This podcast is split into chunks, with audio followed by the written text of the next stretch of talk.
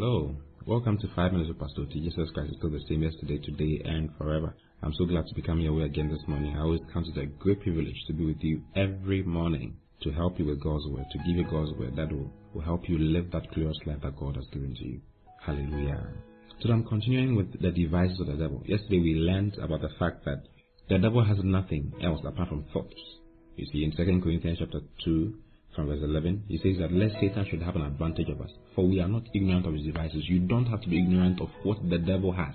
See, we are not ignorant of his device. The word devices is noemas, thoughts, perception. So all the power that the devil has in the world is thoughts. How do people commit suicide? Through thoughts. Just look at it. People begin to think of how inferior they are and how that they can't keep going on in life. And then they are driven to commit suicide. Does the devil have power over death? No. The Bible says that the keys of death and hell are in Jesus' hands. He doesn't have the power of death anymore, you see. But he has the power of thoughts. He can send thoughts into your mind. Thoughts that can bring you down. Thoughts that can bring discouragement to you and cause you to do something foolish. Something that you never thought you would ever do in your life.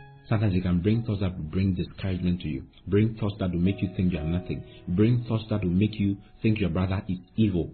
Things that will make you, you think that your brother is, is not thinking good of you. Meanwhile, it's not like that. Hallelujah. And cause you to do certain things you never thought you'd ever do. You see. So when you read in 2 Corinthians chapter 10, like we did yesterday from verse 4, it says, For the weapons of our warfare are not carnal, but they are mighty through God to the pulling down of strongholds. I told that the word strongholds is principles, philosophies, reasonings, arguments.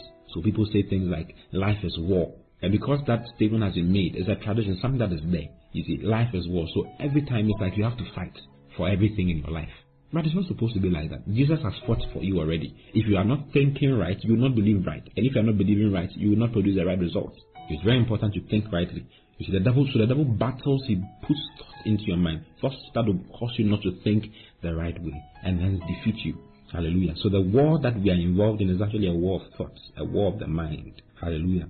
But it says that our weapons are not they are not carnal, but they are mighty through God to the pulling down of strongholds. So it's casting down imaginations. All those imaginations that the devil brings imaginations. You see, imaginations, terrible imaginations. You'll be thinking about a certain lady you saw somewhere, thinking about some foolish things. You see, all, all those imaginations is our weapons are able to cast them down. And every high thing that exalts itself against the knowledge of God, because the devil brings things that will exalt itself against the knowledge of God in your life and bringing into captivity every thought to the obedience of Christ and having in a readiness to revenge all disobedience when your obedience is fulfilled. Hallelujah.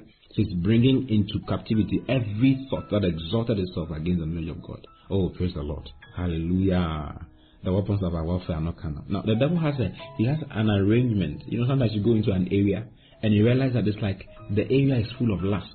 You go into a place, the place is full of full of lies, full of cheating, all kinds of things. They are they are demon spirits that are arranged. Now, go to Ephesians chapter six. That's what the devil has.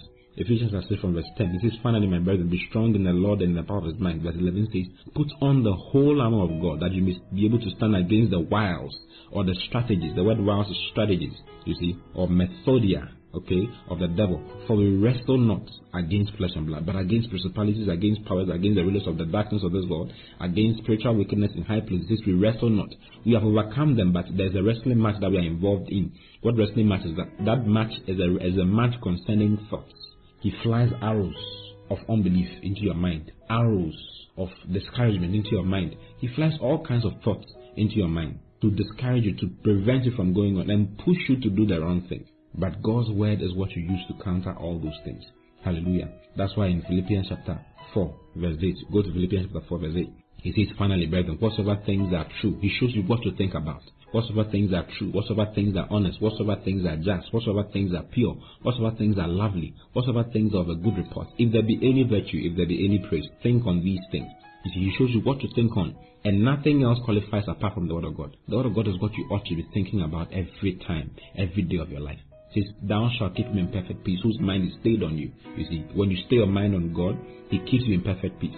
When you stay your mind on God, all those arrows of discouragement, all those arrows of unbelief, all those arrows of sin that the devil will be throwing into your mind will not come.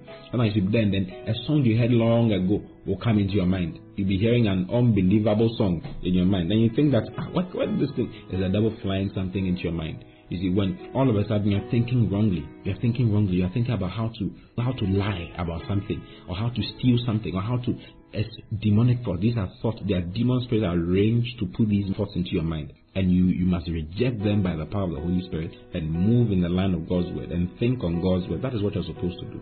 Hallelujah. These are the devices of. He has nothing else apart from thoughts. And if you allow those thoughts to persist and to remain in your mind, you'll be driven to madness. You'll be driven to go and do something that you're not supposed to do. You'll be driven to, to say something you're not supposed to say about your brother.